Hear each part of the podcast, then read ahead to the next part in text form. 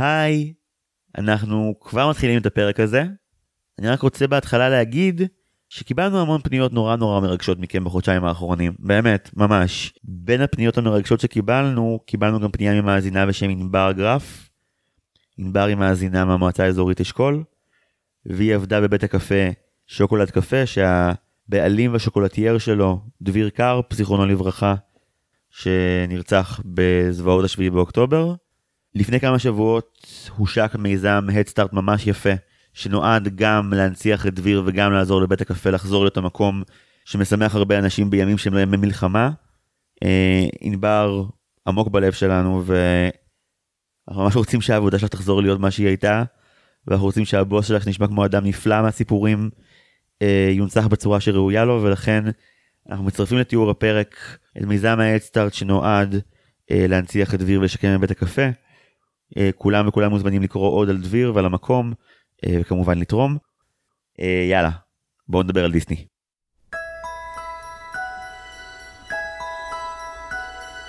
Come out, moon.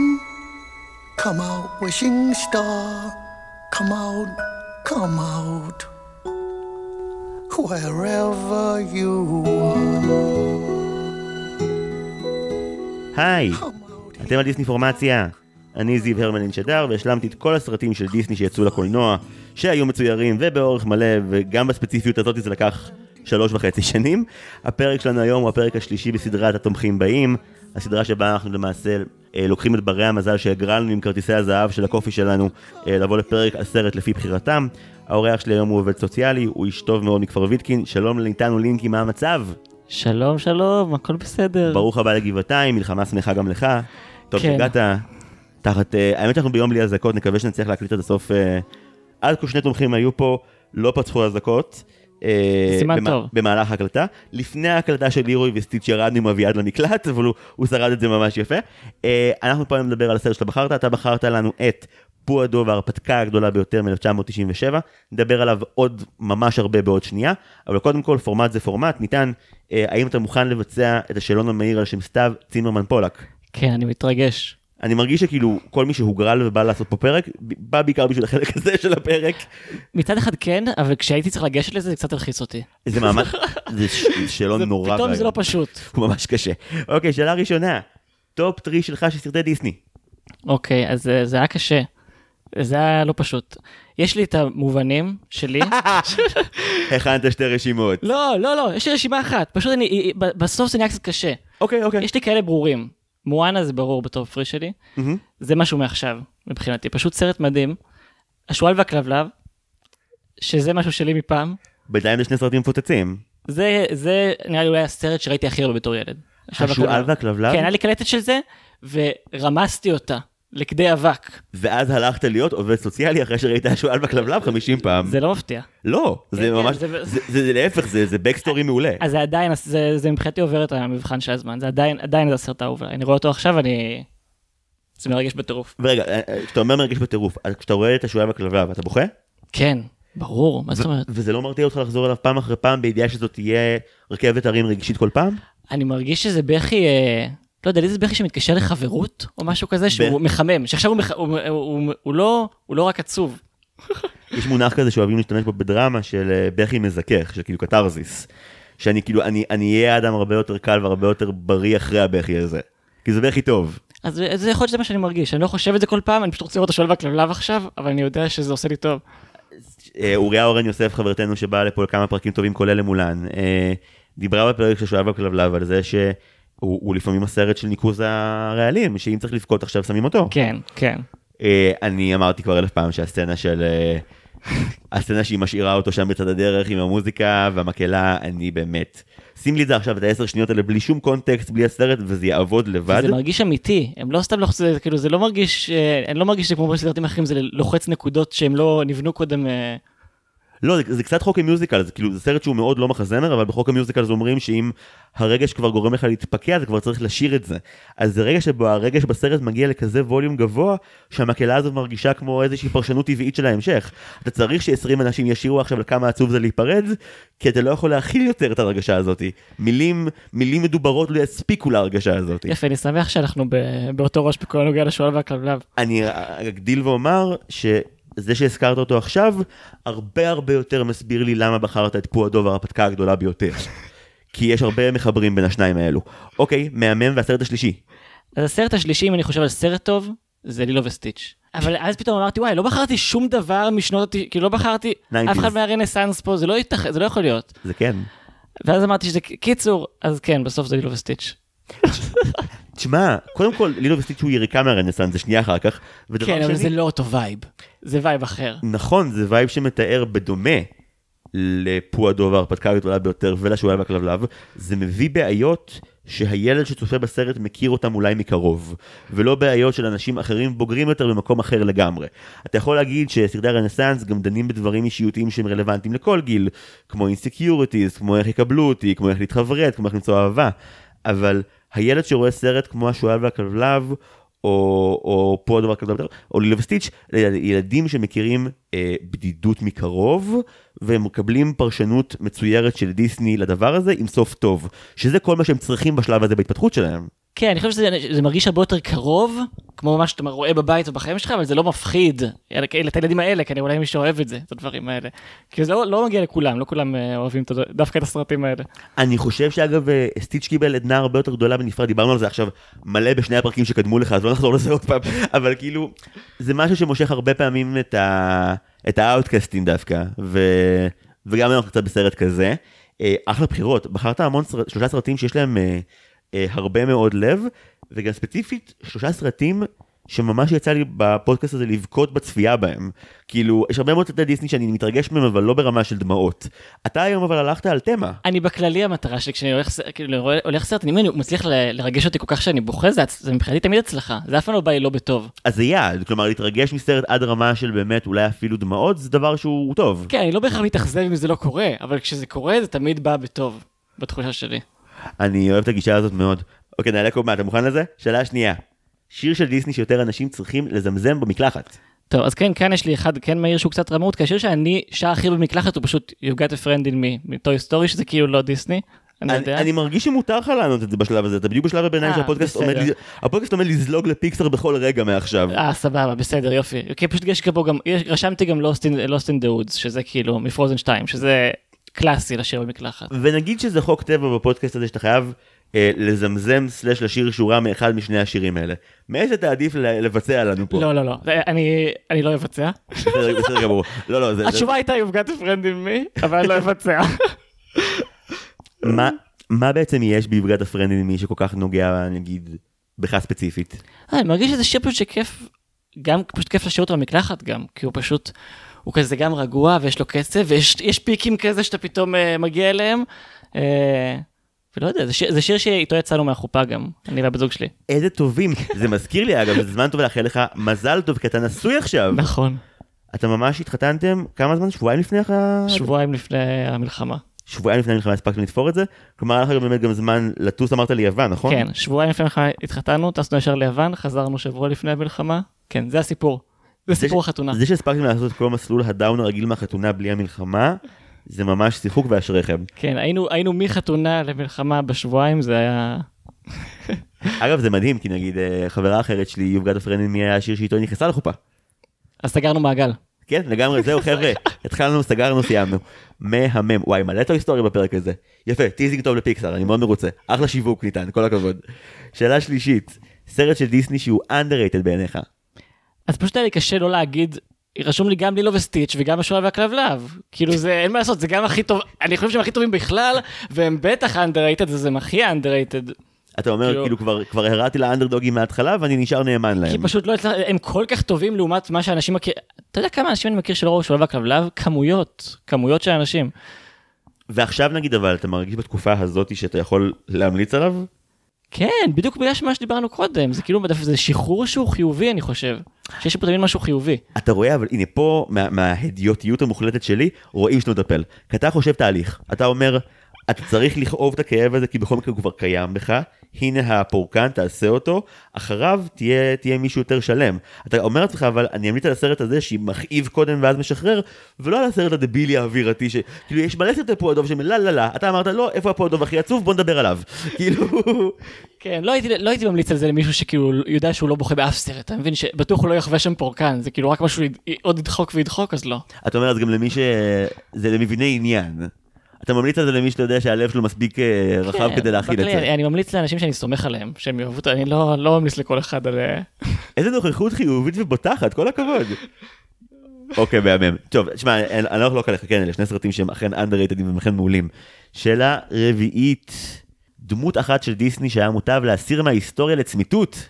אז זה כאילו דמות סלש סרט, זה ראיה והדרקון האחרון.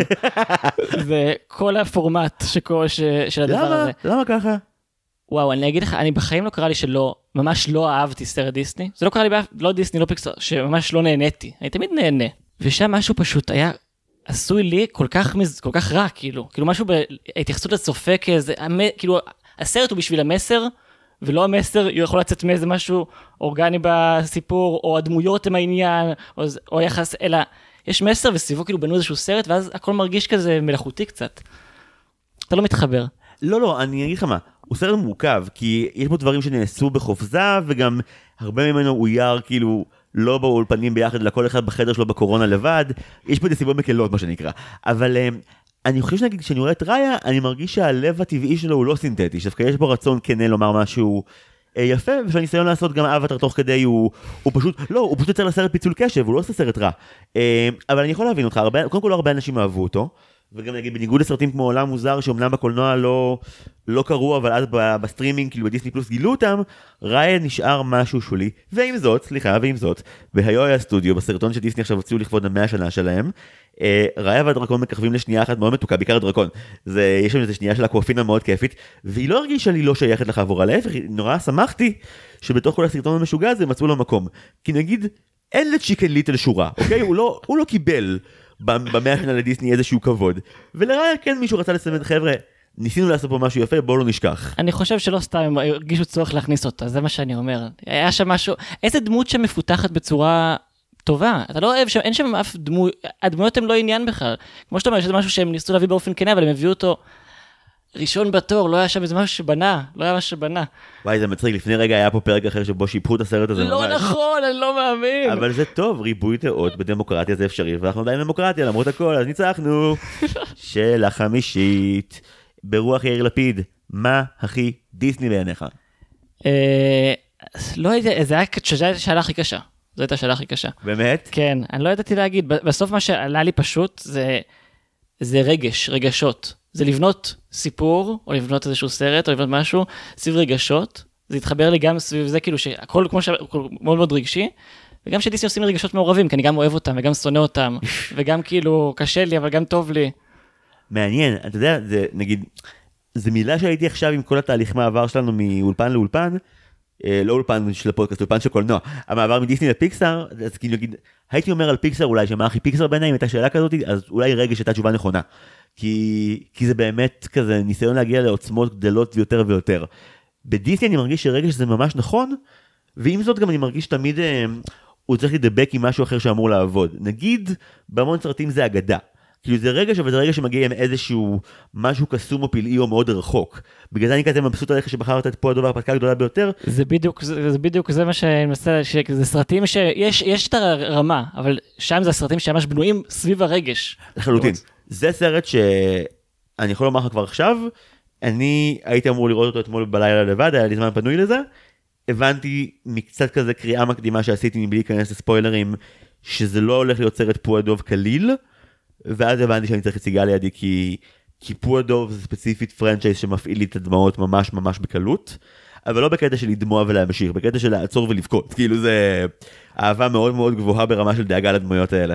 אז אני יכול להסכים אחרי צפייה בו אגב שזה זה פסיכי לדבר על המשכון וידאו בלבלים כאלה של רגש אבל אחרי צפייה בו כן אני יכול להבין איך בפרשנות הזאת וגם אם אני שנייה לוקח את כל סרטי הדיסני שהזכרת בשאלון עד כה אני יכול לראות איך דרך הסרטים שאתה אוהב בדיסני הרגש הוא מה שמחזיק אותם לכאלה מוצלחות. שזה לא מילה אמיתית אבל זה היה יפה עכשיו. וזה אחלה בחירה בן אדם, זה סרטים יפים ו... ורגש, הלוואי שהייתי יכול לומר על רוב הסרטים של דיסני שראיתי שזה הדבר הכי חזק בהם, אבל אני חושב שהאוסף היפה שעצר אותו פה, הוא בהחלט יכול להתהדר בזה בצורה מרשימה. אז יכול להיות שזה מה שגם אני בוחר לראות בדיסני, זה מה שאני חושב פוגש מזה הכי הרבה, אבל גם אני בוחר לראות את זה בסרטים אחרים אולי. אתה צודק אבל מה שאתה... לא לא אני קולט שכאילו מעולם לא ערערתי על שאלת מה הכי דיסני בעיניך אבל תוך כדי שחפרתי לך במוח למוות גם הבנתי שאתה צודק. כאילו אתה, אתה אוהב את הסרטים המרגשים של דיסני וזה זה, זה קצת פרק כזה היום זה פרק של אמוציות אה, על אש גבוהה ואני גם יכול להגיד עכשיו שאם אתם מאזינים לנו ו, ולא צפיתם בפ- בסרט לקראת הפרק ואתם מתלבטים אה, אני לא יודע מה דעתי בנושא. כי בתקופה שלנו עכשיו שהיא מאוד רגישה לי הוא היה כמעט קשה מדי לצפייה לאנשים אחרים הוא לא יזיז ברמה הזו בכלל אבל לי. אה, אני ממש אה, רעדתי כאן בבכי באיזשהו שלב, זה היה מאוד קשה. ולא כי קורה משהו נורא, בוא, נאמר שהוא לוקח את השיח של לילו וסטיץ' צעד אחד קדימה ל... למה זה להיות לבד ומה זה להרגיש נטוש, זה מאוד קשה. אבל אני מקדים את זמני כרגיל. שאלה אחרונה בשאלון הזה, אה, טראומת ילדות שדיסני חרטו על מפתח לבך לנצח. אז כאן אני לא מקורי כל כך, זה המכשפה משלגיה. אה, כשהיא נהפכת למכשפה עם הקרייזי אייז המטורפות שלה, זה מפחיד מאוד. זה, זה מחריד. אני כאילו עד היום, אני עד היום לא רואה, לא, לא זוכר מתי ראיתי שלגיה פעם אחת, אני לא, אני לא מעז לגשת לזה בכלל. אני מרגיש לא בטוח כשאני רואה את המכשפה בשלגיה. מדהים, אני תוהה אם עכשיו שתראה את זה שוב פעם, כאילו פתאום תהיה כזה מבוגר מול זה ותגיד, אה אוקיי זה מפחיד אבל I can handle this. אני כאילו יכול לדמיין, אני יכול לדמיין את העיניים שלה במוח שלי עכשיו, וזה עדיין מפחיד אותי, אני לא רוצה לראות את זה על מסך גדול. אוקיי אוקיי אני לא הולך להיות הבן אדם שדוחף אותך לטראומה שלך ממש לא. אה, וואו אחלה תשובות ניתן. כל השאלון קרה כל הכבוד כן, איזה כיף. כל הכבוד ושוב מזל טוב זה משמח מאוד מאוד שהצלחתם להתחתן לפני כל הטירוף הזה זה משמח אותי מאוד. אה, לפני שניגש לדבר על המנה העיקרית שלנו להיום נתבקשת להכין תקציר למי שלא ראה או למי שרוצה רענון. על מה פחות או יותר הפרמיס הרעיון המרכזי של פועדו וההרפתקה הגדולה ביותר מ-1997 האם עשית את זה? אז עשיתי תקציר, אני מקווה שהוא קצר מספיק. אה, הכל בסדר. אה, אוקיי. פו והחברים האהובים לא מוצאים את כריסטופר רובין, ויוצאים למסע להחזירו בעזרת מידע מפוקפק שסיפק להם ינשוף. הם מגלים כמה קשה לאמץ נקודת מבט מעצימה ואופטימית, וכמה קל להרגיש חלש וחסר ערך בתוך חוסר ודאות ופחד. הם נופלים וקמים ומתפתחים, וכל זה כדי לגלות שינשוף בסוף כן צדק, וכריסטופר רובין נמצא בדיוק איפה שהוא אמר שהוא יהיה מההתחלה. יפה מאוד. אה, זה כאילו מתחיל לכאורה מבחינת הרעיון בלבד, כמו כל הרעיון של סרט פועדוב, כלומר שהמבנה המאוד בסיסי של הסיפור זה יש איזושהי אי הבנה מול כריסטופר רובין, הדמויות יוצאות למסע ומסתבכות עד עמקי נשמתם. תכף ניגע בזה, אבל אני רוצה לקחת שנייה אחורה ולשאול, בחרת בסרט הזה לפני כל מה שקרה בו, זאת אומרת שוחחנו על הפרק הזה לפני כבר נראה לי חודשיים, הסרט נבחר כשהתנאים בישראל היו בעיקר סביב הרפורמה המשפטית, לא דיברנו על ביטחון בכלל. עכשיו אחרי כל מה שקרה, כשראית אותו שוב לקראת הפרק מספר פעמים, זה היה... זה היה קל לך? זה היה קשה בצורה טובה, זה לא, זה לא, התחבר, זה לא התקשר לי בצורה מובהקת למצב, זה יותר היה המקום הרגשי שלי, שהוא כן מחפש דווקא מקום כזה, ש... ואני תמיד, תמיד אוהב להיות בתוך המקום הרגישי המורכב שקשור לחברות, וקשור לאיזשהו משהו ש... שיש הרבה בפועדוב, כזה איזשהו יחסים בין אנשים. דיברנו בפרקים הקודמים על לילו וסטיץ', שנייה לפני שבאת, המון על הרגע הזה שאתה ש... שסטיץ' עומד בסרט הראשון וצועק I'm alone באמצע היער. עכשיו, קח את הרגע הזה, וזה מצטבר בין שליש לחצי מהחוויה הרגשית של פועדו וההרפתקה הגדולה ביותר, שזה דמויות שמרגישות מאוד נטושות, מאוד בלי בית, מאוד בלי, בלי מישהו גדול שמגן עליהם, ו... וברגע אחד גם יש לפו שיר שבו הוא מדבר בלילה שלמעשה על הגעגוע ועל האובדן, וזה, אני יכול לומר בהגזמה קלה שזה אחד משירי הדיסני כנראה הכי טובים ששמעתי אי פעם, אבל, אבל אני לא יודע אם אני אוכל לשמוע אותו עוד פעם. אבל אולי השיר מחוץ, כי מה שמחזיק אותי בסרט, אמר, אמרת זה שתמיד בסוף הדבר הזה, יש אבל, יש חבר בסוף. אפילו שפוש שם שר ביער, בסוף רנאבי בא ואומר לו, טופח לו על השכם שם, ואומר לו כאילו, אני איתך. וכל הזמן יש את הרגעים האלה, כל הזמן הם יוצאים ל, לחברים שלהם בסוף. אני, אתה יודע, לקראת הפרק אמרתי לעצמי, אל, אל תיכנס יותר מדי למלחמה, כי כאילו, הפרק הזה בתקווה גם יחיה הרבה אחרי שנהיה אחרי המלחמה ודברים אחרים יקרו פה, בתקווה גם טובים יותר. ו, ועם זאת ממש, אתה יודע, המחנק המובנה בגרון זה כי, כי כל הסיטואציה שלהם, של הדמויות ביער מאה האקרים בסרט הזה, של פו הדוב, זה כולם stepping up. כולם באיזשהו כן. קושי שהם לא יכולים להתמודד איתו, הם רגילים לתותב הזה שהוא כריסטופר רובין, שהוא ה... האחד שמטפל בהם. אתה רואה, אני מדבר איתך על זה, אני בוכה כזה נורא, סליחה, לא קרה לי, ב-95 פרקים לא בכיתי פה. אבל משהו בסיטואציה הזאת שהם... שכל אחד יש לו את הדבר שהוא לא יודע לעשות, והוא רגיל שהילד הזה הוא הגיבור שמטפל בו, ופתאום בהיעדרו כל אחד צריך להביא את זה מעצמו, ו... וזה קשה, אבל הם עושים את זה. וזה כל כך התחבר לי למה שקורה פה כבר חודש וחצי, ולא יכולתי להיות אדיש לזה, זה היה... ועם זאת הסרט, הסרט מספר משהו שמח, אתה צודק, זה שמח, זה דבר טוב. אבל רמת הכאב שפתאום, כמו שאמרת, בפועל דוב מדברים על דברים של אנשים. זה הפרק השלישי שלנו על פועל דוב, ותמיד זה חוזר לעניין של, אני רואה סרט על חיות צעצוע שהם בעצם צעצועים של ילד בתוך יער שהוא ספק אמיתי, ספק מדומיין, אבל, אבל הכאב האנושי הכי גדול טמון בסרטים האלה משום מה תמיד איכשהו. בהם ובמואנה, איכשהו, זה מת... והגיבן, יש פה את החמישייה של כאילו, הנה מרכז הרגש בדיסני, הנה החלקים הכי פגיעים. דיברתי שנה, אני מתנצל, בחיים לא קרה לי שהתרגשתי ככה מסרט פה, סליחה. לא, ברור, אני, אה, אני חושב שזה זה מה ש... זה בגלל זה סרט כל כך מיוחד, לי הוא היה מאוד מיוחד, בגלל זה גם הבאתי אותו. כי אה, הופתעתי עם השנים לאט לאט להבין כמה שאנשים כאילו לא מכירים את הסרט הזה. אה, אז פתאום שאלת איזה סרט בא לי, אז ישר זה קפץ לי. פה אדום מבחינתי, בגלל שזה עוסק בדברים הכי, הכי כואבים גם, גם באנושיות, אבל גם בילדות ספציפית, כי זה באמת, זה סרטים שילד רואה, וכל הדברים שהכי מכאיבים לו הם, אה, הם, הם בענק בסרטים האלה. וכאילו, הסרט גם מנסה לפעול בשני מנגנונים שאמורים להפריע אחד לשני. כי מצד אחד יש לך פה את הפן הרגשי שהוא באמת הרבה יותר גבוה מאשר- בשאר סרטי פה הדוב, מצד שני, ההומור הבריטי הלפעמים מרושע עדיין פה. משחקי המילים המטופשים והכיפים עדיין פה. והסרט נע מטרגדיה איומה לחמש חיות שעושות שטויות ביער, והוא מזגזג ביניהם בלי בעיה איכשהו. נכון, אני חושב שהוא, אני, אני מרגיש, אני חושב שהתחברתי אליו, חשבתי על זה, בגלל שהוא מאזן אותם הכי טוב, אני מרגיש. הוא לא נבנה סביב באמת, כמו שאתה אומר, יותר הבדיחות והזה, אלא הוא נבנה סביב רגש, אבל יש בו גם את המקומות של הנחת. הוא גם לוקח משהו בדמויות האלה ו- ומרגיע אותם בשני דציבלים למטה. כלומר, נגיד הדוגמה הכי קלה להס- להסברה זה ארנבי. ארנבי, אם אני מסתכל על שני סרטי הקולנוע של פועדוב, שזה הרפתקאותיו של פועדוב מה-70's ופועדוב 2011, ארנבי הוא שמוק. הוא לא שמוק כי הוא, כי הוא באמת שמוק, הוא שמוק כי הוא מבוגר מקובע שהוא השכן הזה שצועק עליך עושה רעש בשתיים בצהריים. זה, זה לא מישהו באמת רשע, זה מישהו שמאוד רגיל לחיות לפי כללים, וניעור השגרה מאוד מטלטל אותו, אבל בסרטים האחרים של פועל דוב, הוא גם פונה ל- לרשע מסוים, או לזדון כלפי טיגר. וכאן זה בדיוק ההפך, זה כאילו הרבה יותר, ארנבי הוא איש שמפחד להיות לגמרי חופשי ועצמאי מ... להסתכל על הספר, הוא מפחד להיות חכם בזכות עצמו. יותר מראים לך אותו פתאום, הוא לא רק איזה פונקציה בתוך הדבר הזה של גם לא, השכן, כמו שאתה לא, אומר. הוא לא דחקה והוא לא מכשול. אתה, אתה יכול ממש להתחבר, כמו שאתה אומר, למה שהוא חווה עכשיו, לחוסר ביטחון, לרצון שלו להוכיח, לרצון שלו להיות משהו והוא משהו אחר. אתה מבין שארנבי הוא דמות קשה בשאר הסרטים, כי הוא באמת חי לפי אה, סט כללים ששומר אותו שפוי, וכמובן שבסרטים האלה זה, זה לא יכול להחזיק לאורך זמן. באיזשהו מקום, אם לכולנו יש את הדבר הזה שבלעדיו אנחנו נהיים מיד מטורפים, בין אם זה ההתמכרות שלנו ל, לקפה, לשוקולד, לאלכוהול, לסמים, לא משנה למה.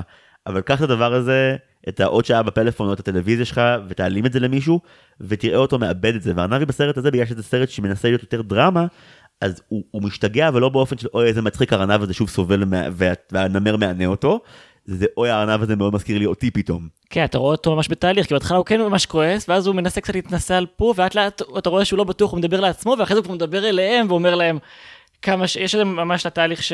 ו... והדמויות באמת, כולן עוברות פה משהו כזה, שבסרטים אחרים הרבה דמויות מתפספסות בתור פונקציות בסיפור של מישהו אחר.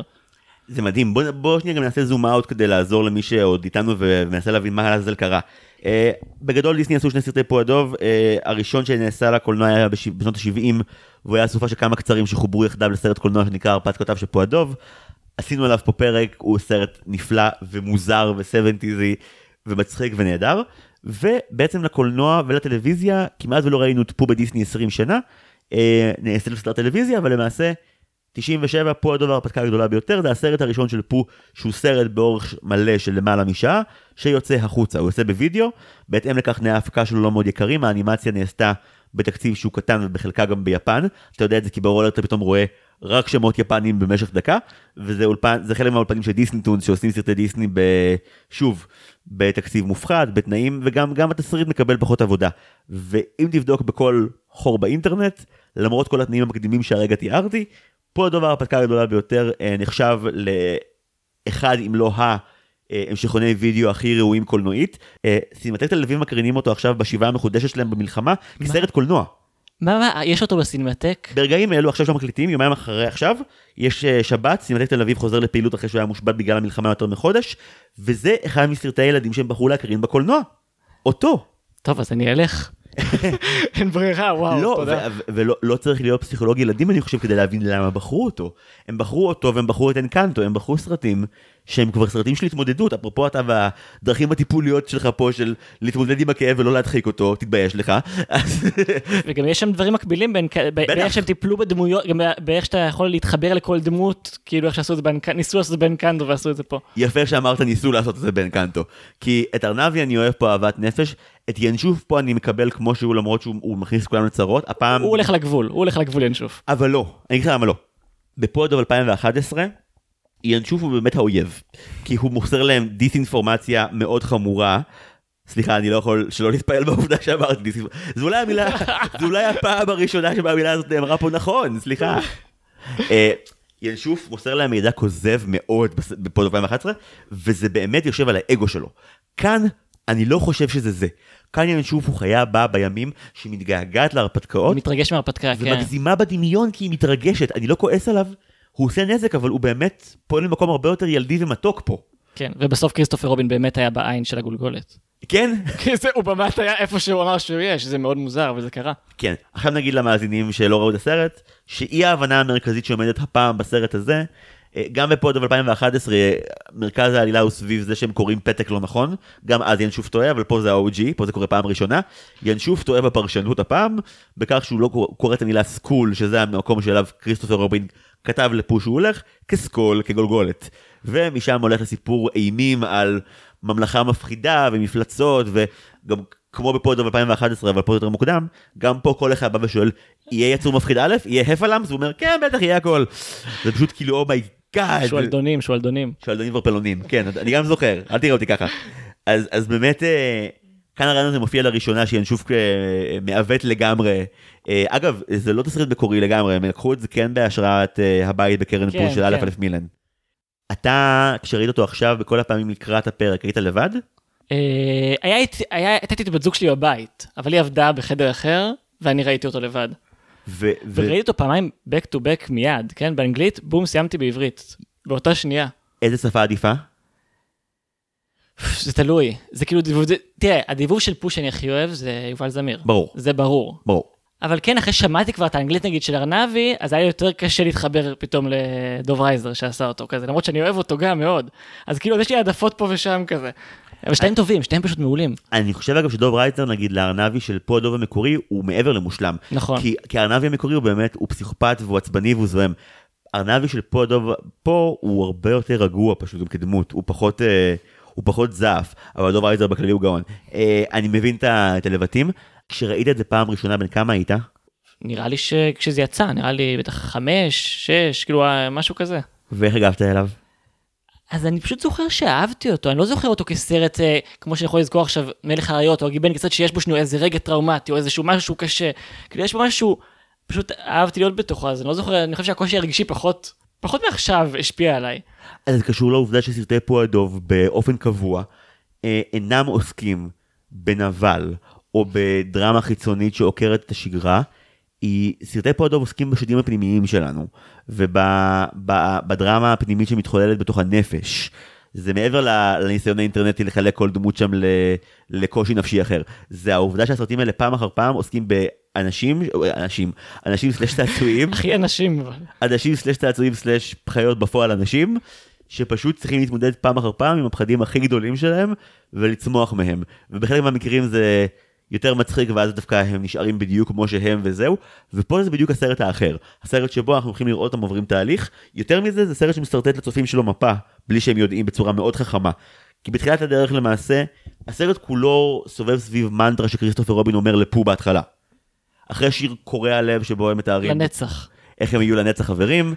אה, אז מגיעה בשורת איוב שכריסטופר רוצה לומר לפו, ופו פשוט מבקש לדחיין את הידיעה הזאת. הוא, זה, שזה חלק מדהים, שהוא אומר לו זה משהו טוב, לא, אז, אז למה? יותר מזה, הוא. אל תספר לי את זה אף פעם. כן, הוא לא אומר אחרי, הוא לא אומר "ת- תכף, עוד שנייה, הוא הולך לישון, הוא מידענו בפנים. אם זה משהו לא נחמד, אל תאמר לי אותו. וכריסטופר רובין, קצת בחוסר אונים, אני צריך לומר בדיעבד, אומר, מקבל את זה, אני אשאיר לו פתק. עכשיו, אני לא מבין, אחרי שראיתי גם את ההרפתקה הגדולה ביותר, וגם את פודוב 2011, איך עדיין מישהו חושב להשאיר להם טקסט כתוב. זו טעות איומה להשאיר להם מילים. הוא, לא... הוא גם אמור לדעת שאם הם יודעים לקרוא זה כי הוא לימד אותם לקרוא, לא? הם לא סתם יודעים לקרוא. אם הוא לא לימד אותם, כנראה שהם לא יודעים לקרוא. אז פה אני, אני רוצה לצטט את סיגל, שראתה את הסרט איתי קודם, ודיברנו על זה אחרי זה שיחה די ארוכה, והיא אמרה שהדבר שהכי מרגש אותה בפועל דוב, זה שפשוט כל הזמן במשחק שלו עם הצעצועים, כריסטופר רובין הוא האחד שכביכול הם תולים בהם את כל התקוות שלהם, והוא עצמו ילד קטן, בשאר החיים שלו הוא מרגיש כמוהם, הוא מרגיש תלוי וקטן, והדמויות האלה במקום אחד שבו הוא מרגיש שליטה, כי למעשה כל הדברים שהכי מפחידים אותו או מטרידים אותו מסתובבים חופשי בחדר שלו בחוסים בפרווה והוא יכול לשלוט עליהם להיות עם תפקיד אחראי דואג עליהם להם, דואג להם. ואז הוא גם בעצם סוג שמלמד את עצמו איך להתמודד עם הדברים שקשים לו. מאוד בריא כל הסיפור הזה, באמת. ו- וכשהם בלעדיו, למעשה הם מגלמים ביחד את הדברים שהכי קשים לו למקסימום, כי הרי מהלך מרכזי בסרט הוא שכל אחד באמת יש לו איזושהי נכות שהוא מתמודד איתה, טיגר פתאום יש לו אימפוטנציית קפיצה, הוא לא מצליח לקפוץ גבוה, חזרזיר פתאום הוא מפחד מהכל, אבל ספציפית פחד הגבהים שלו זה עניין מרכזי, ופולו מאמין שהוא יכול להיות אה, בכוחות עצמו. וארנבי בתסמונת המתחזה. בדיוק. הם ארבעתם עם הדבר הזה ביחד. ליאור יש בעיה מאוד מינורית עם בית שנפתרת בשנייה וחצי בסוף. איוב, אבל הוא דמות מדהימה פה, אני רוצה להגיד, כי כאילו הוא, יש לו שם קטע שהוא אומר, אה, כאילו משהו כאן איום ונורא, אבל גם, גם, אבל גם תמיד איום ונורא. כאילו הוא הכי בסדר עם החוסר ודאות אני מרגיש, כי הוא חי בתוכה כל הזמן בגלל זה הוא. גם היחידי שלא משתנה. הוא, הוא, הוא בסדר, הוא לא טלטלו אותו למוח עכשיו בשום דבר מהדברים האלה. איור הוא היחידי בין הדמויות בסרט הזה שלא עוברת שינוי. כי למעשה ארבע הדמויות האחרות עוברות שינויים עצומים. למעשה כריסטופר רובין נותן לפו מנטרה, שלמעשה כל השורה בה מתקשרת לדמות אחרת בסיפור ונגלה את זה בסוף. You are braver than you believe, stronger than you seem, and smarter than you think. עכשיו הוא אומר את זה לפו הדוב. פו הדוב אמור לכתוב את השורה הזאת. אתה ואני עכשיו פתחנו ויקיפדיה כדי להצליח לומר את השורה הזאת. לא רק פועדוב. פועדוב כשהוא על סף שינה, הוא כל הזמן, הוא כבר ממצמץ לו, הוא כבר לא מצליח לטפס על העץ, הוא הולך לישון עכשיו. כן, כריסטופר רובין מחליט שכאילו אם פה הדוב ישן, אז הדרך לומר את המנגה הכי חשובה זה כשהוא הכי לא מפוקס, כשגם ברגיל פה הדוב לא מפוקס. אז למעשה, כל שורה מתייחסת למסע של דמות אחרת בסרט. You are braver than you believe מיוחס לדמות של חזרזיר, שסובל מפחד גבהים לאורך הסרט. Stronger than you seem זה טיגר, שלמעשה ברגע שהוא מרגיש חלש, הוא לא מסוגל יותר להיות הקפצן החייכני שהוא. זה לגמרי, אגב, שוב, תהליך פנימי של מוטיבציה. זה ספיידרמן 2 all over again. טיגר עובר משהו פנימי שהוא חושב שהוא חיצוני. ולסיום, smarter than you think, מיוחס לארנבי. שבאמת את כל הידע שלו נשען על דברים שאחרים אמרו. השיר שלו של לסמוך על המפה, זה השיר האהוב עליי דרך אגב. ברור כי הוא זה- קורע הוא מצחוק. פשוט מעולה. הוא גם קצת, כמו שאתה אומר, הוא קצת מוריד את, כל- את, אה, את הרגש, אבל הוא גם שיר פשוט מעולה. אני הכי אהבתי אותו בתור ילד, אני זוכר. כל השלטים שצצים. זה בעצם גם שיר מאוד רילייטבול לנו עכשיו ב-2023, כי זה שיר על כמה שקשה לקרוא מפות גם על הדרך. לסמוך על הווייז. ממש, עכשיו אתה יודע, אנחנו מקליטים את זה בזמן חרבות ברזל, אי אפשר גם לסמוך על הווייז עכשיו. הוא אפילו לא מתיימר. לא, הצבא משבש אותו. אז כן, ארנבי אה, מנסה ללכת לפי המפה, ובאמת כל מי שאי פעם מסתבך עם מפה פיזית איפשהו, כל ניווט שהשתבש, אז השיר הזה מציף אותו חזרה, אבל באופן, זה כמו אינדי סאמר של אולף. זה מציף בצורה מצחיקה. זה כאילו, הנה טעות איומה, אבל יהיה כיף מאוד לראות אותה קורית מהצד. ארנבי הוא אני בחו"ל. בסרט הזה. ארנבי והמפה שלו זה באמת אני בכל סמטה שאני לא מכיר, או אני בעיר מה, שאתה לא. חושב, שאתה עושה כאילו, אתה- הולך ראש, אה, ראש בקיר קדימה? אם עכשיו מישהו במקרה יגיד לי כזה, אתה הולך פה ימינה ושמאלה, אבל גוגל מפס אומר לך ישר, אני כנראה אלך קודם ישר, ואני אטעה. אה, כן, לסמוך על הגוגל מפס, כן, לא, לגמרי. באופן כללי, המחשבה של אה, שמישהו יעשה בשבילי את העבודה הקשה. למרות שהרגשתי שבאיזשהו שלב הוא גם לא מקשיב למפה כבר, הוא פשוט אומר דברים, הוא פשוט ממציא דברים. המפה כבר קרועה, היא כבר לא ביד שלו. אבל אתה יודע, הוא, לא- הוא לא הבין אותה יותר כשהיא הייתה מחוברת מאשר שהיא הייתה קרועה, ולכן הלופ הפנימי של אני, אני הולך בין בהלות בתוך הראש של עצמי, יכול להימשך. הרבה יותר חפץ מעבר לביטחון שלו. הוא כאילו מנסה להריץ את הביטחון שלו ל- לכל השאר. אבל שוב אני מבין אותו, אתה יודע, כשהייתי בהודו פעם ראשונה, ואחרונה בינתיים, אבל עוד תהיה שוב, ב-2015, אה, השופט שעבדתי איתו אז כקלדן הביא לי לונלי פלנט של הודו, וזה היה התנ"ך. הייתי כל כך קשור רגשית לספר המטופש הזה, שבטאג' מעל כמעט החרימו לי אותו. כי הם ראו ספר ענק בעברית, ומבחינתם אסור להכניס ספרים לטאג' מעל, כי אתה חייב להיות, אתה, אל, אתה לא תקרא ספר ותבייש את- המקום הזה. ואתה אמרת להם, אני לא נכ- אני לא הולך לשום מקום בלעדיו, אני לא עוזב אותו. אני אמרתי להם, no, it's science, it's not, it's not narrative, there, there are no plot, there is no characters, באנגלית הזאת, כן? והיה מצחיק, בשלב מסוים מישהו עושה לי כזה, wait, what is it, like a history book, yes, history of India, just explain to me how to get here. alternative history of India. כן, in this one you hate the cows. אה, קיצור, אז זה היה אובססיבי, אז אני ממש הבנתי את ארנבי לחלוטין פה. אה, חזרזיר נגיד, הפחד גבהים שלו הרגיש לי שהוא כזה, הנה משהו שיהיה קל להסביר, שיהיה בשולי הסרט. אה, אתה מרגיש שזה רק הפחד גבהים? אני מרגיש שפשוט... הוא לא הפסיק לפחד, כן, הוא, לא, הוא, הוא כל הזמן מפחד. זה האפיון שלו, הוא לא יכול להפסיק לפחד לגמרי. הדברים שבהם כאילו הוא, הוא באמת הצליח בהם, יכול להיות שהם קשורים לגבהים באמת. אני גם חושב שכשאתה מבוהל בחיים, אה, להגיד טוב אם מחר אני אהיה אמיץ בכל תחומי החיים זה לא זה לא יעד ריאלי לשום דבר אבל אה, אבל דווקא שהסרט בוחר לקחת פחד נקודתי של חזרזיר לבודד אותו ולהראות ההתגברות ההדרגתית עליו זה הרבה יותר זה הרבה יותר ריאליסטי אין פה אבק כפיות. כן. נכון שזה חזיר מדבר שהוא בובה אבל אבל אין פה אבק כפיות זה באמת התגברות נקודתית והדרגתית על פחד. ואם מדברים על המקום שהחברים אוהבים בזה, בסוף כבר הם סומכים עליו, אומרים, טוב, אתה תעלה, אתה תביא, אתה תעשה. כן וגם הוא הוא absolute challenge חזרזיר בסרט הזה. אתה רואה אותו אשכרה באמת מצליח להיות אה, אה, תפקודי ומישהו שאחרים סומכים עליו בהיעדרו של כריסטופר רובין. טיגר בהיעדרו של כריסטופר רובין אה, לא מפסיק להיות טיגר ולהיות נודניק חמוד אבל הוא כן אה, כמו שבפועל הדוב 2011 שוב כרונולוגית הם הפוכים אני פתאום איתם בסדר הזה סליחה. אני אבל- גם יש לי, אה, אה, ההשוואה, אני, אני הרבה פחות נהניתי בפרודוף 2011. באמת? בגלל זה גם אני פחדתי שאני לא אהנה בזה, כי לא ראיתי את זה המון זמן, ואז אמרתי, וואו, אולי פרודוב 2011 כל כך לא, כאילו, לא נגע בי, הוא כן, אני חושב שלהפך, אני חושב שאתה בגלל שאתה גם באמת מגיע ממקום מאוד אה, מאוד רגשי לסרטים האלה, פו הדוב 2011 הוא פו הדוב הרבה יותר בריטי, הוא הרבה יותר נהנה מאי ההבנה, הוא הרבה יותר נהנה אה, לצחוק על הסבל שלהם, והדמויות שפה בסרט הזה מקבלות, כמו שאמרת, אה, רגשות חיוביים ובכי ואמוציות, אז בסרט ההוא הם בדיחה. ינשוף הוא בדיחה, ארנבי הוא בדיחה, הם, הם, כן, כולם כמעט חוץ מפור ואולי חזר, הרבה מהם הם באמת הם, הם בדיחה. והפחד של חזרזיר הוא יותר מצחיק ממעורר הזדהות שמה. וכריסטופר רובין שם לא נראה טוב ב-2011. הוא אני- הרבה יותר טוב נראה ב-97. פה כל הסרט ההוא נורא, נורא ראוותן וקרסטן, אבל אה, בשביל מישהו אחר הוא מוכן לוותר על דבש. וזה איזשהו רגע מאוד, אה, מאוד נוגע ללב בסרט ההוא, וכאן ה- הסיכונים גבולים פי 100, כי למעשה כשכולם חושבים שפו בסכנה ממשית, הם מתגברים על הפחד שלהם בשביל פו, בשביל החבר שלהם. וגם קצת מתנתקים מהסטריאוטיפים, באמת, הדבש הוא פחות האישיו. הוא הולך כל ה... כל ה... זה הוא הולך עם צנצנת דבש, הוא בכלל לא אוכל אותה. כי בהיעדרו של כריסטופר רובין, בסרט הזה. אין לו תיאבון, הוא לא יכול לאכול. הוא, הוא, הוא רק מתגעגע אליו, וכן, בשיר הכי עצוב של הסרט, כשפו מתגעגע לכריסטופר רובין, התיאור שהוא הולך עליו של הרצון העז לפגוש מישהו שהוא מאוד רחוק ממך, והאמונה שזה יקרה לצד הפחד האיום ונורא שזה לא יקרה שוב לעולם, ולנצח נשאר לבד, לא צריך ללכת גבוה כדי לחשוב על למה הוא נוגע ללב. הוא... המהלך של פו בסרט הוא לנסות להתמודד עם הרעיון שאף פעם לא יהיה יותר כריסטופר רובין. עם איזושהי חוסר ודאות. הוא באמת, הוא באמת פעם ראשונה שהוא לא יודע, אה, אני הולך לשם, הוא יהיה שם, או מחר יהיה ככה. פתאום הכל יתערער לו. יותר מזה אבל, סליחה, באמת סליחה רגע על, ה... על הזרת טריגר המתונה. למה שקרה פה בשביעי לאוקטובר, אבל אני חושב שהמהלך של פו בסרט זה להאמין שיכול להיות שהוא איבד את כריסטופר רובין לתמיד, ולאורך כל הסרט להבין איך אני יכול לחיות עם הזיכרון שלו בהיעדרו. כריסטופר רובין אומר לו שהחוויה שלהם ביחד היא, היא מדהימה גם כשהם לא פיזית אחד עם השני. כל הסרט מנסה להבין איך הוא יכול אה, להרגיש את כריסטופר רובין כשהוא לא נמצא יחד איתו.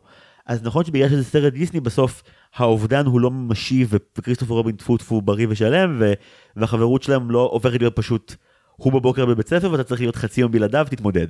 אבל עד הרגע הזה בסרט פחו בתודעת ייתכן שלא יהיה יותר אף פעם ו- והוא נאחז בציפורניים ביש כדי להמשיך קדימה ולחייך ולהגיד הכל בסדר. ברגע שהוא במערה לבד וכבר אין את התקווה הזאת שהוא יכול בהכרח למצוא אותו. והוא לבד בתוך מערה, בחושך. והוא מתחיל לשאול את עצמו בקול רם איך אני יכול לחיות איתו, והוא גם מגיע לפתרון עוד לפני שמוצאים אותו. כלומר, הוא מצליח למצוא את הקול של כריסטופר רובין ו- ולחיות עם הזיכרון שלו, עוד לפני שכריסטופר רובין האמיתי צץ. הסרט יודע שהוא לא יכול באמת חלילה לגרום לאובדן ממשי של הדמות, כי זה כבר יותר מדי לסרט הרגשי הזה. אז כריסטופר רובין כן יופיע, אבל הסרט לא מתעצל. כן, הם הלכו דק על המקום שהוא כן מרגיש שזה אובדן אמיתי. הוא חייב קודם כל להשלים עם, ה... עם האפשרות שכריסטופר רובין לא קיים, כדי שכריסטופר רובין יבוא. הם לא ויתרו על זה. ובאמת יש רגע שלם במערה שפו מתייחד עם הזיכרון של כריסטופר רובין, הוא שומע את הקול שלו בראש שלו ורואה בו כאיזשהו משהו שיעיר לו את הדרך גם בהמשך חייו, גם אם הוא אף פעם לא ימצא אותו שוב, גם אם הוא ימות במערה הזאת לבד. זה פה הדבר הפסקה הגדולה ביותר שבחרת שנוכל לדבר עליו היום. תראה. אה, כן, לא לא ידעתי שזה ילך עד לש... עד המערה, עד, כל כך עמוק בתוך המערה. אבל כן, גם המקום הזה הוא לבד מהחברים שלו פעם ראשונה, בעצם. הוא באמת נשאר בלי איזה משהו להיאחז בו. ולפני זה יש קטע שהוא גאה בחברים שלו. יש לו את הדבר, גם מהם יש לו איזושהי פרידה, לפני שהוא עוזב אותם ומתגלש חזרה. כן, ו- וכשכאילו כביכול הכל בא על מקומו בשלום והם עם כריסטופר רובין ביחד והכל בסדר, תהיתי אם יחתכו את הסרט מהר והוא יסתיים, אבל הם לא ויתרו לנו, ל... הם לא חסכו עלינו ו- וסיפקו סצנת אפילוג שבה למעשה אה, פו וכריסטופר רובין מנהלים את השיחה שהם היו צריכים לנהל לפני שעה ועשר דקות, כשפו לא היה מספיק אמיץ לשמוע את הדברים אז. ועכשיו אחרי כל מה שהוא עבר הוא כבר אמיץ. איך אתה יודע שהוא כבר אמיץ? כי השאלה הראשונה שהוא שואל אחרי שכריסטופר רובין אומר לו, גם מחר אני אצטרך ללכת לבית ספר, פה עונה לו, אני אצטרך לחפש אותך שוב? והוא שואל את זה לא, לא רק בפחד, אלא גם באמת, הוא שואל עובדתית. זה קורה שוב מחר? אני שוב מחפש אותך? וזה גם, אתה יודע, זה משהו שהוא שנייה כאילו, תראה איזה דרך הוא עבר כדמות, שהוא מוכן, וזה לא הרפתקה כיפית, זו הרפתקה מפחידה. והוא מוכן לעשות אותה עוד פעם. קצת, קצת, זה משהו קצת, אה, הוא, הוא יודע כבר מה זה. כן. הוא לא רוצה לעשות את זה, הוא לא שש לקום מחר בבוקר לצאת להרפתקה הזאת שוב. למעשה, אבל, המהלך פה גם נועז, כי כאילו, פה כבר השלים עם משהו הרבה יותר גרוע מזה שכריסטופר רובין לא יהיה כאן בבקרים ובצהריים, כך שבסוף שהשיחה מנוהלת, הוא יכול לעכל את המחשבה של אני חצי יום לא אראה את את החבר הכי טוב שלי, ואני אהיה בסדר, כבר הוכחתי לי ולחברים שלי ש... שאנחנו גם יכולים להיות שם אחד בשביל השני. וזה... זה המקומות שהכי הכי עובדים עליי כצופה, שאני לא יכול להיות עדי שלהם, וגם אה, כמו שאמרת, וכמו שבחרת בסרטים המרגשים בשלום המהיר, זה סרט שבסוף שלו אתה מרגיש שעברת עברת איזושהי טלטלה, אבל אתה יוצא ממנו עם איזושהי אמונה חזקה יותר ב, ביכולות שלך ושל האנשים שאתה הכי אוהב. כי כולם סיימו את הסרט לא איפה שהם התחילו אותו, אולי חוץ מאיור. לא, לאיור עכשיו, איור עזר לכולם בהרפתקה ועכשיו יש לו בית שעומד וטיגר לא מקפץ ומשמיד אותו. יש לו כמה משפטים חזקים, הוא אומר לך זרזיר אה, כזה, יש חזירים שיש להם את זה ויש חמורים שלא. הוא מרים לו אחרי שהוא מצליח אה, במשימה. יש איזה קטע שבו הוא מדבר על הבדידות ואז הוא עוצר ואמרתי לסיגל, הוא עוד לא סיים. ואז הוא לוקח פאוזה ארוכה ואומר, כן, כמו ארוחת שישי בבית שלי. ואתה כאילו, אה, דווקא כחובב איה מושבע, זה סרט שבו אני פחות אוהב אותו. כי אני מרגיש שבגלל שהדמויות האחרות פתאום מקבלות העמקה נורא גדולה, איה קצת מקבל את טיפול הבאז שנות אור ב Toy Story-ז המאוחרים. הם קצת מקטינים אותו, הם קצת משטחים אותו. הוא לא מותאם למקום של כל שאר הדמויות, כל שאר הנרטיבים כזה של ה... כן, ונגיד אגב בפועל דוב 2011 הם דווקא נותנים לו פתאום איזשהו לב גדול שפה קצת חוסכים עליו. כי פתאום בפועל דוב 2011 היוצרים הצעירים יותר מעכשיו אומרים רגע אבל מכל הדמויות האלה על מי הכי מרגש לי להסתכל על ליאור אז בוא בוא נ- בוא שיאבד את הזנב ונחפש אותו. כן, הוא מרכזי שם. כן אבל כאן דווקא ליאור הוא, הוא באמת ו- וכשמעכלים את זה זה גם עובד. פה הוא על תקן הקומיק ריליף לגמרי. ובדיעבד הוא די קורע פה מצחוק פשוט הייתי כל כך עסוק בלבכות שלא לא הייתי לא הייתי על כל הפאנצ'ים חד. כן, כשהוא מתחיל, לא, גם כשהוא מתחיל לרוץ אתה כבר לא בנוי לזה. הרי מתי ראית את איור רץ? לאנשהו? גם את איור צועק, רץ וצועק. איור בסרט הזה יש כמה רגעים שבהם הוא נופל מגובה רב, והוא צורח את חייו, אה, וזה אדיר. אני רוצה להגיד לו משהו לקראת סיום על, ה... על הבהלה הפנימית שהסרט הזה דן בה, כי יש מהלך אחד חזותי נורא יפה שהוא עושה. אתה לאורך הסרט רואה את ההרפתקה שלהם, ושהם נכנסים למקומות אה, אה, מאוד גדולים ומאוד מפחידים, וכשהם מוצאים את עצמם ואת ה... את האומץ שלהם, וגם את כריסטופר רובין, והכל מבואר, ו... וכולם שלמים וחזקים יותר, אז הם חוזרים בדרך שבה הם הלכו בהתחלה, והסרט מראה לך גם לא בגסות, בקטנות, שזו כנראה הייתה דרך הרבה הרבה יותר עדינה. הפוש עולה לרגע כאילו זה לא היה יותר גדול קודם ואז כל הדרך חזרה פתאום נהיית הרבה יותר קטנה. ברמה שכשהם עוברים בפעם החמישית בסרט הזה על גשר והגשר נסדק ונופל אז הם נופלים נפילה של 30 סנטימטר וממשיכים קדימה ישר בהליכה. פתאום פתאום כל הדברים שנראו ככה מפחידים חוזרים לממדים הנכונים ואז אתה מבין שרוב הסרט שראית תיאר באמת את מה שהם מרגישים ולא את מה שהם רואים. אתה חווית עכשיו את חוויית ההרפתקה שלהם באופן שבו הם ראו את היער כגדול ומפחיד ומאיים ובאמת נכנסת לתוך הנעליים הקטנות שלהם בלי לדעת אפילו. נורא נורא אפקטיבי לדעתי, נורא מרגש. נכון, ובסוף אני אגיד שאחרי התעצומות הרגשיות שזה לוקח ממך, השיר היה קצת מנותק לי. השיר שהם חוזרים חזרה, יש שם פתאום משהו מאוד עליז, מאוד שמח, הם חוזרים כזה, איפה שרואים את הדברים האלה.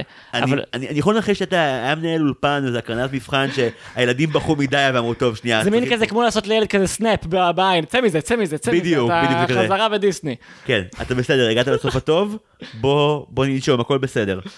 אה, אבל כן, אני, אני באמת כאילו, כמי שאיבד רוב הסרט, אה, לאורך השיר דווקא זה היה כזה, אוקיי, אוקיי, אה, אז כל זה, אוקיי, הם בסדר עכשיו, אוקיי. אה, כל השירים בסרט הזה אה, לדעתי מצוינים. יש חמישה, לא כל סרטי פועדוב הם מחזמר. בסרטי פועדוב האחרים המקהלה או הקריין שרים, אבל כאן ממש הדמויות באמת שרות. נכון, למרות. שמכניסים לך את זה כזה בדלת האחורית, כזה לא שירים קלאסיים, אף שיר, זה או כזה רק בית אחד, או יותר מדברים ולא שרים, זה כזה, יש ויש מהכל. אני חושב שהנאמבר של פוח יהיה הידד לי את... אה, אה, בעברית זה ולכן לא אפליג יותר מתעתו של סיפור, שזה פתאום דמות של דיסני בתוך הכאב מבלי לפלטר לך את זה. כן, זה, אני, זה גם, הזכיר- אני, כשראיתי את זה, זה גם הזכיר לי את זה. משהו ב, בדמות לא- הד... שבוהה בלילה אל הירח ותוהה אם יש לה גורל טוב יותר או שזה הסוף. כן. דרך אגב, פום מטפס מדהים על עצים, כן, והוא כאילו, הוא פשוט עושה את זה. הסרט יותר לוקח כזה אחריות על הוא דוב, הוא יודע. הוא אתלט, יש שם גם קטע שטיגר לו על השרירים שלו כשהוא תופס אותו כשהם נופלים כולם למטה. כן, אבל זו בדיחה חוזרת בסרט. שטיגר תמיד מעריך את פו יותר מדי. לו קצת יותר מדי כבוד, אה, אבל זה גם חלק מהחינניות. הנאג'סיות של טיגר בסרט הזה ממש מורידים אותה למטה, כאילו הנודניקיות שלו פה בעיקר חמודה. יש סצנת סלפסטיק אחת עם ארנבי, שבה הוא מביא לו כל שנייה זנב לפרצוף, היא נקודתית, היא מצחיקה והיא עוברת, אבל הוא גם לא... מעולה, בתוך- זה בתוך- בתוך השינה, אז זה שוב, זה לא לוקחים את זה להיי יותר מדי. נכון, זה, זה מתון. בתוך השדה הרחב הזה של דיסני, אתה חווה את פועדוב, כ... את חבורת פועדוב, כשייכת? היא חלק מהדבר הזה? תראה, לי זה תמיד הרגיש שונה. זה מרגיש משחק אחר פשוט. זה גם, אני באמת לא ראיתי את כל הסרטים של פועדוב שיצאו, כאילו מבחינתי יש לי את ה... את האבני דרך שלי כזה בתוך החבורה של, אה, של פועדוב. אה, אבל לי זה מרגיש סרטים אחרים. כאילו זה, לי זה מחוץ לדיסני תמיד באיזשהו מקום, לא יודע למה. אני חושב שיחד עם קבוצת סרטים שהזכרנו קודם, אה, די מצומצמת, העיסוק פה בבעיות שהן באמת בעיות של הצופה, היא פשוט ב-level אחר לגמרי. אני בעיקר עצוב בסרטים לא כשהגיבור אה, אה, סובל מהוצאה לפועל או שחלילה מגלים לו מחלה, אני בעיקר בוחר כשמישהו ננטש או כשמישהו לבד וכשמישהו צעיר וחסר ודאות. ומשהו ב, ביכולת של סרטי פועדוב לשים את הספוט על החוויה הילדית ועל ה, על הדברים שהכי מכאיבים בה, ומצד אחד לעודד אותך לצחוק איתך על הדבר הזה ועל כמה שאנחנו מוציאים מפרופורציה, אבל במקביל להפגין אמפתיה מלאה לחוויה שלך, וגם לחלק אותה לתתי נושאים ולהראות לך, תראה, הנה, הנה כאב אחד שלך, הנה כאב אחר שלך, יש להם שמות שונים, יש להם חיה שונה. זה, זה כל כך עוצמתי, ו, והסרט הזה בגלל שהוא באמת הכי, הכי שואף לריאליזם מכל הפועדובים שראיתי, אז הוא ממש עושה את העבודה. כאילו, אתה מרגיש שזה קרוב לך לבשר החי, זה אמיתי, זה לא, זה לא סיפור אגדה שרחוק ממך על אנשים עם, אה, עם כסף ורומנטיקה, זה הכאב האנושי הבסיסי ביותר. כן. אני ממש לא יכולתי להאמין שאמרו לי בהתחלה שזה יצא רק לוידאו. אני מבחינתי זה היה סרט קולנוע לכל דבר, כל ה... שגדלתי, לא ידעתי שזה יצא רק לוידאו בזמנו. אתה נוגע בנקודה שכמעט פספסנו אותה והיא חשובה, שזה ההפצה של פועדוב ברחבי העולם משתנה. כלומר, סרטי הקולנוע שלו ציינו אותם, הם שניים, אבל סרטי ה direct to video שלו, שלשלוף חלק מהם באביב של רו, כן גם הראו לו פה, האביב של רו, טיגר הסרט. טיגר הסרט, אה, חזרזיר הסרט, פיל נפיל הסרט, אלה הרבה סרטים שיצאו באמת לוידאו, אבל איכשהו בהרבה מדינות, חלקם יצאו לקולנוע, כולל בישראל. האביב של רו ופיל נפיל יצא מישראל לבתי הקולנוע ועשה הרבה כרטיסים, כי משהו בדמויות האלה, גם אם זה נעשה לוידאו בחצי שנה בתקציב של תחת, עובד עם מי שכותב, מבין מה אנחנו עושים פה. אנחנו לא עושים סיפור אגדה עם נבל שצריך להיפטר בשעה וחצי עם לימוד סופי, אנחנו נכנסים לקישקס של החוויה המפחידה ביותר. ולכו תדעו איפה נצא. לכו תדעו ולכו איפה נצא. אז בהרבה מה- מהדירקטור וידאוים באמת זה יותר בוא ניקח תכונה של חזרזיר או של טיגר, נעצים אותה, נדמיין שוב טיפה דברים מוזרים ונצא עם קתרזיס חמוד. וזה יהיה חמוד תמיד כי זה פועדוב. פה לא ככה דבר, פה הניסיון הוא לגעת במקומות הכי קרובים לצופה. בוא ניגע ב... שוב, דיברנו על זה, ארנבי, טיגר, דמויות שיכולות להיות גם אה, ינשוף. דמויות שיכולות לעורר אנטגוניזם במצב אחר, בסרט הזה הם כלי לאמפתיה, הם כלי להזדהות, הם כלי לראות איפה אני, כל דמות פה ברגע מסוים. כולנו לפעמים היינו טיגר והרגשנו שמשהו שאמור לעבוד לנו ב- ביכולות שלנו, בכישורים שלנו, ב- במחשבה שלנו לא עובד. כולנו היינו חזרזיר והיינו הרבה פחות אמיצים משאר האנשים סביבנו במלא מצבים והרגשנו לכם מוזרים והרגשנו בושה על זה. ופו בסרט הזה שואל את עצמו האם אני אוכל באמת להיות לבד ועדיין להרגיש את מי שאני אוהב ולא להיות תלוי בו פיזית כל הזמן. וגם הוא מצליח. הוא מצליח וכשבסוף מוצג לו הרעיון שחצי יום כל יום הוא יהיה לבד. הוא מקבל את זה. עכשיו שוב, אם, אם אנחנו עוסקים פה למעשה בכריסטופר רובין, סליחה שאני מדבר עם מונולוגים של שעה. לא, זה אני אתה איתך. אתה בחרת סרט אמוציונלי, תתמודד עם אני ההשלכות. איתך, סליחה, אני איתך פול. פאוור. אני לרוב מאמין בדו-שיח ככלי, ככלי לשיחה, שהיום קשה, סליחה, אני מצטער. בגלל שאתה מבין שכל הדמויות האלה הם למעשה הדרך של כריסטופר רובין לומר לעצמו שהוא יהיה בסדר, אז כל הדו-שיח הזה מכריסטופר רובין לפה בסוף, זה בעצם מישהו מסביר לעצמו שהחיים משתנים עכשיו, ושזה מפחיד, ושנעשה את זה צעד צעד. אז כן, מאוד קשה לראות אותו עכשיו מבלי להרגיש שזה חודר לעצמות, אבל זה גם הופך אותו, מעבר לדיון על אה, המשכון וידאו סרט קולנוע, זה הופך אותו לסרט שנוגע נכון בדברים ו- ועוזר לך להכיר יותר טוב את עצמך, ואולי גם לחיות קצת יותר בשלום עם עצמך.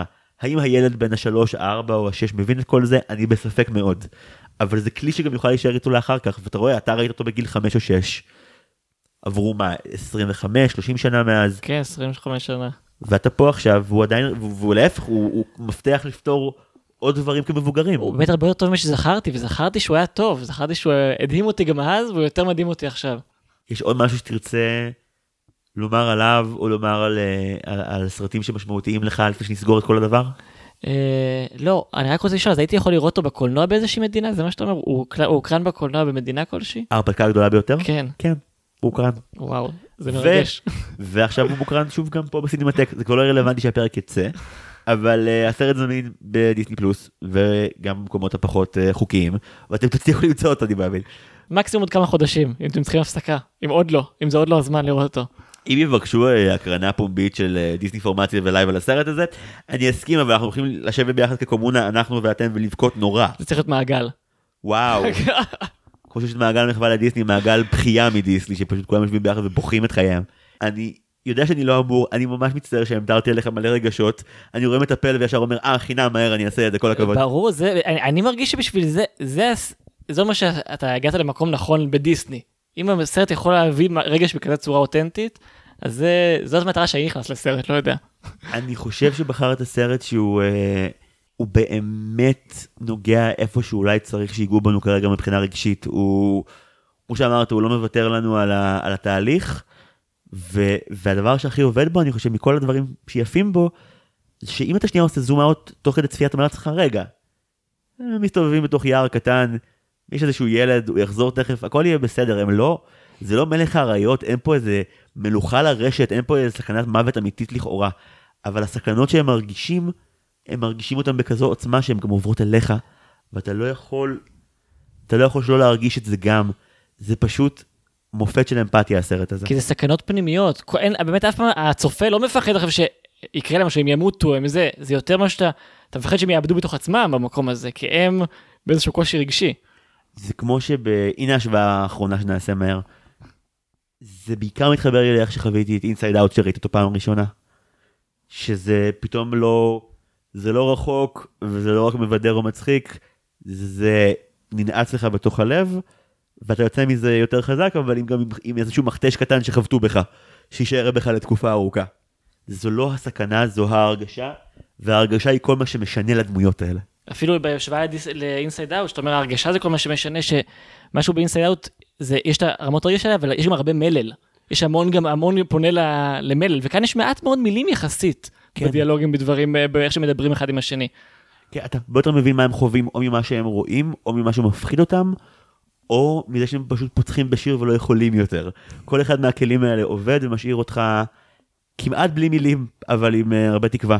Uh, אז זה היה סרט מדהים, והיית אורח מדהים, ניתן אולינקי, תודה רבה שבאת. תודה לך, איזה כיף. שבימים האלה זה מה שאנחנו עושים, באמת, בורכנו, תודה רבה לך על זה ממש. Uh, תודה רבה לכל מי שעוזר לנו עם ההסכת הזה, תודה רבה למעצב שלנו, טל סולומון ורדי, למנחין שלנו, נועם טבצ'ניקוב, שגם התחתן לפני חודש במהלך המלחמה, מזל טוב נועם, אנחנו אוהבים אותך מאוד. ולאחרית השיווק שלנו, סתיו צימרמן פולה, כמובן, הפרק הזה לא מתאפשר בלי תומכי הקופי שלנו, שבזכותם כל המיזם המוזר הזה של התומכים באים מתחיל, ונהיה הטייק המעוות על מהדורות חירום שקורה פה כבר כמה שבועות, אז תודה רבה ממש גם על זה. תודה רבה לכל התומכים שביקשו במיוחד שנאמר את שמם עם כינוי דבילי. תודה רבה לדניאל הלוחם חסר הפחד רז רוטשילד. תודה רבה למשפחת גולדמן הבלתי מתפשרת. תודה רבה לחגי המופלא. תודה רבה לטליה שחם חסרת המורה. ותודה רבה לנוי, שאנחנו עדיין לא יודעים אם היא נוי היי או נוי היי, אבל נוי, היי, תודה רבה. זהו, ניתן שוב פעם אחרונה, תודה רבה שבאת לפה. איזה כיף. אני שמחתי, מקווה לבוא שוב. אה, טוב שהגעת לפה בכל הדרך מכפר ויטקין הרחוק. אה, הפרק הבא שלנו יהיה על פוקהונטס 2, מסע על עולם חדש, גם אותו תומכת בחרה, ואנחנו נתמודד עם ההשלכות האלה בשבוע הבא. עד אז שוב תודה רבה שהאזנתם, אני זיו הרמלין שדר, ועד הפעם הבאה, היו שלום, ושמרו על עצמכם.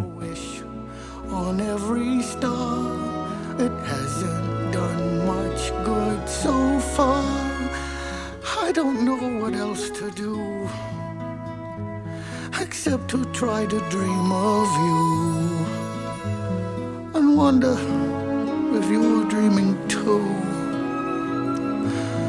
Wherever you are. Oh my.